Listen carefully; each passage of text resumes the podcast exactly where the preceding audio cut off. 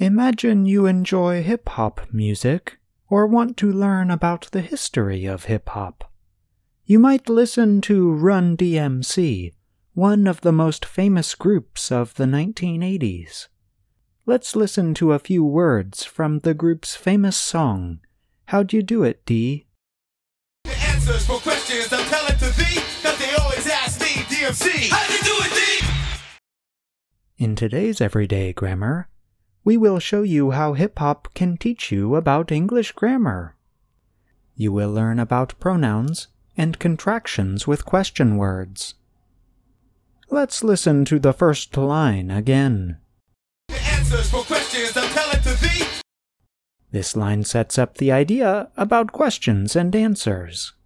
But we will have to set that aside for later in the report. The word of interest in this line is a pronoun, the word thee. This is a very old second person pronoun that is no longer used in everyday speaking. Its modern equivalent would be the pronoun you. Google Ngrams has data from books dating back many hundreds of years.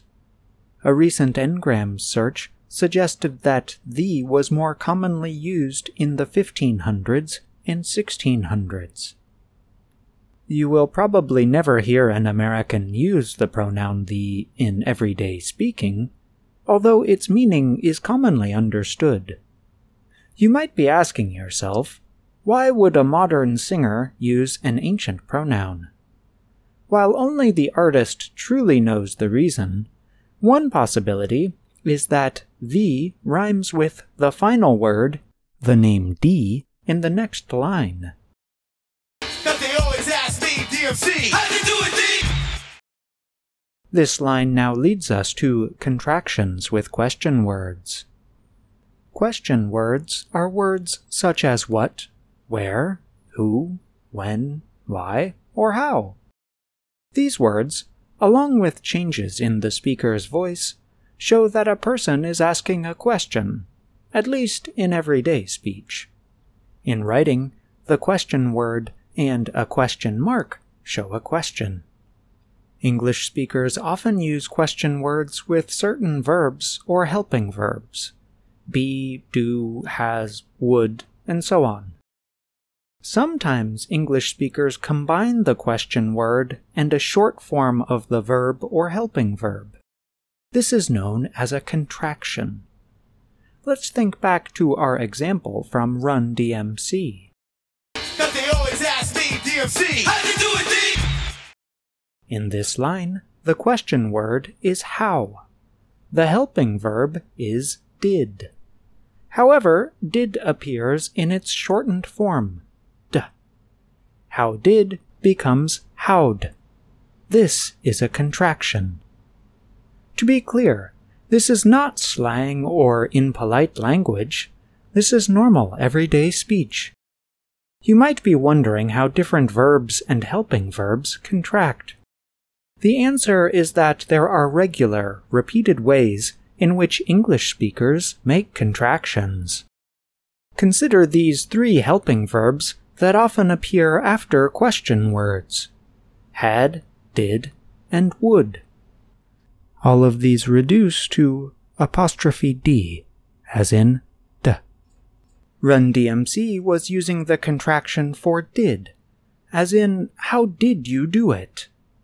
A person might also ask, Who'd called you before that? This is a shorter way of saying, Who had called you before that? Or a person might ask, Where'd you like to go?